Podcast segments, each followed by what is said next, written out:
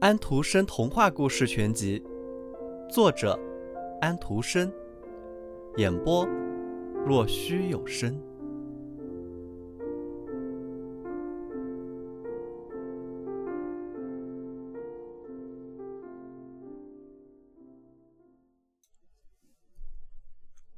拇指姑娘。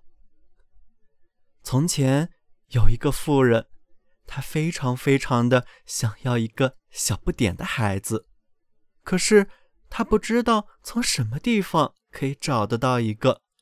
于是她便请教一个老巫婆，对她说：“我真心实意的想要一个小孩子，请你告诉我，我到底在哪儿能得到？”巫婆说道：“可以，会有办法的。这是一粒燕麦，它根本不是农夫在田里种出来的那种，也不是喂鸡吃的那种。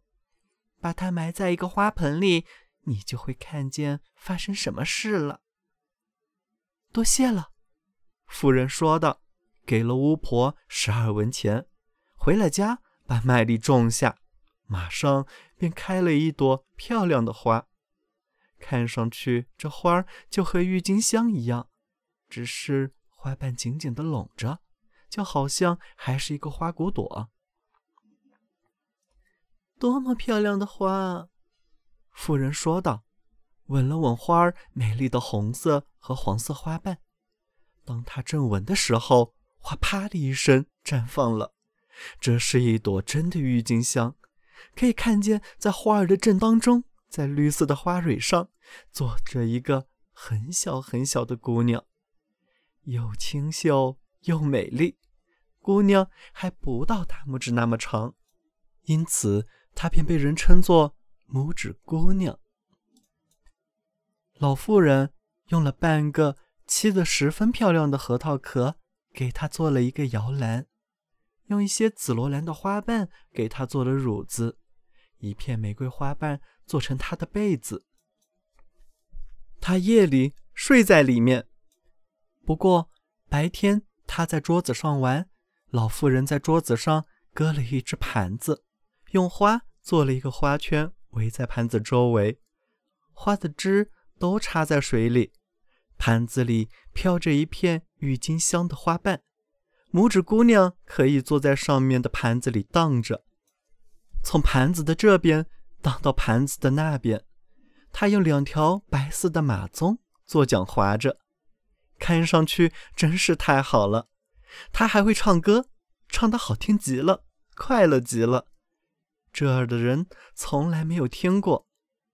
一天夜里，正当他躺在那漂亮的床上的时候。一只丑的要命的癞蛤蟆从窗外跳了进来，那里有一块玻璃碎了。癞蛤蟆很丑，个子很大，浑身黏糊糊的。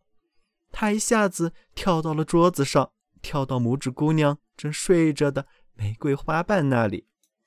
这个漂亮的姑娘可以给我的儿子做媳妇。蛤蟆说道。他抓住了核桃壳，跳出窗子，到花园里去了。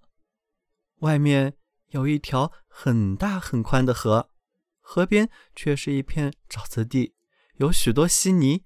癞蛤蟆和他的儿子就住在这里。唉，他也丑极了，脏极了，就像他的母亲一样。他看见核桃壳里的小姑娘，就咯咯哇哇的叫起来。他能说的就这么一点儿。啊别这么大声说话，哎，要不然你会吵醒他的。老蛤蟆说道：“他还会从我们这里逃掉的，因为它轻的就像一片天鹅绒似的。我们要把它搁在河里一片宽睡莲的叶子上。它这么小又娇俏，对它来说，那片睡莲叶子就像一个小岛。嗯，在那上边，它就跑不脱了。我们一面把烂泥下面的房屋打扫干净，你们就在那里安自己的家吧。”河面上生长着许多睡莲，绿叶宽宽的，就像飘在水面上一样。最远的那一片也是最宽的。癞蛤蟆游到那里，把核桃壳连同拇指姑娘一起搁在上面。一大清早，小可怜虫就醒了。当他看清自己在什么地方的时候，他伤心的哭了，因为那片绿色大叶子的四周尽是水，他根本无法到地上去。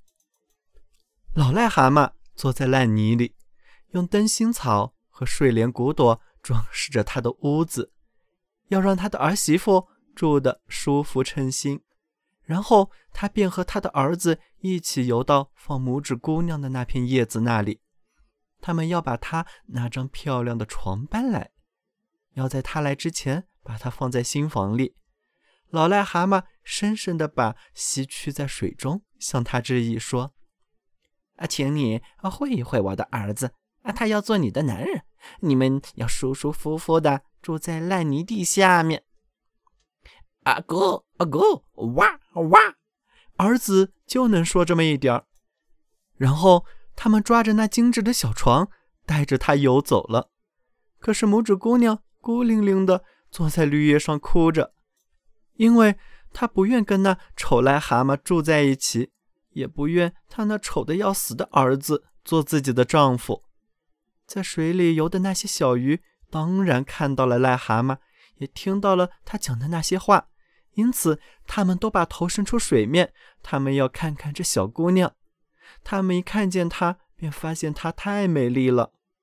鱼儿都十分难过，她要嫁给那个丑癞蛤蟆。不，绝对不能这样。他们钻到水里，围着拖着她那片睡莲的叶子的杆，用牙啃断它。于是叶子便带着拇指姑娘顺着小河飘走了。远远地飘走了，到了癞蛤蟆到不了的地方。拇指姑娘飘了许多许多的地方，在灌木丛里栖息的鸟儿看见都唱道：“多么漂亮的小姑娘啊！”叶子载着拇指姑娘飘得很远很远，这样拇指姑娘便到了外国。一只漂亮的蝴蝶总是围着它飞着，最后落到了叶子上。因为她太喜欢拇指姑娘了，她现在开心极了，因为癞蛤蟆再也见不到她了。它飘过的地方又是那么秀美，阳光照在水上，就像闪闪发光的金子。于是他解下自己的腰带，一头拴着蝴蝶，另一头紧紧地系在叶子上。这下子叶子飘得快多了。还有它，你们知道，它是站在叶子上的。突然，飞来了一只很大的甲壳虫。它看见了它，便用嘴叼住了它那细细的腰，带着它飞到了树上。这时，那只蝴蝶还在飞着，随着绿草顺着河流下去，因为它是系牢在叶子上脱不开来的。天啊！甲壳虫带着它飞到树上去的时候，拇指姑娘心里多么害怕呀！但是。令她最忧伤的是，还是被拴在叶子上的那只美丽的白蝴蝶。要是它挣不脱，是会饿死的。可是甲壳虫对这一点也不关心，它把它放在树上最大最绿的叶子上，把花里最甜的汁给它吃，说它美丽极了。虽然它一点也不像只甲壳虫，一会儿住在这棵树上的所有甲壳虫们都来串门了。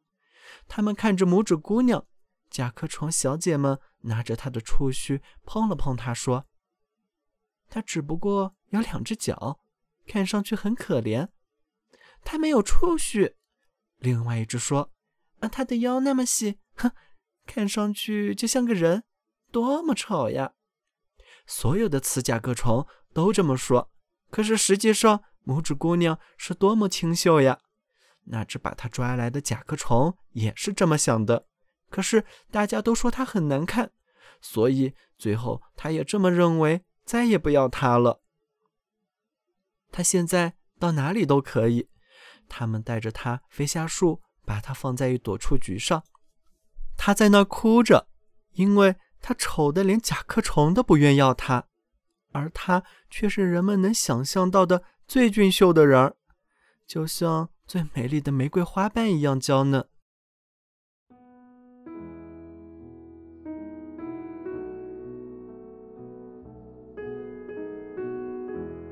小朋友们，今天的故事结束了，请闭上你们的眼睛吧，晚安。